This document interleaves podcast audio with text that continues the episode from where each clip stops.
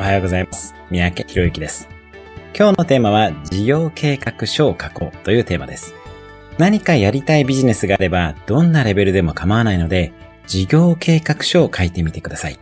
紙一枚で構いません。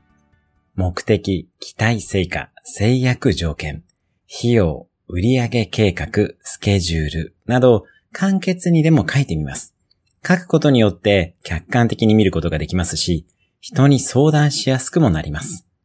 特に家族や周りの人に説明が必要な場合にも、きちんと紙に書いたものを見せることで相手の反応も変わってきます。また、授業は一つに固執する必要はもちろんありません。いくつかのアイデアを書いてみて、できれば費用のかからない形でテストをし、これはいけると思ったものを実践していきましょう。今日のおすすめアクションはズバリ事業計画書を書いてみるです。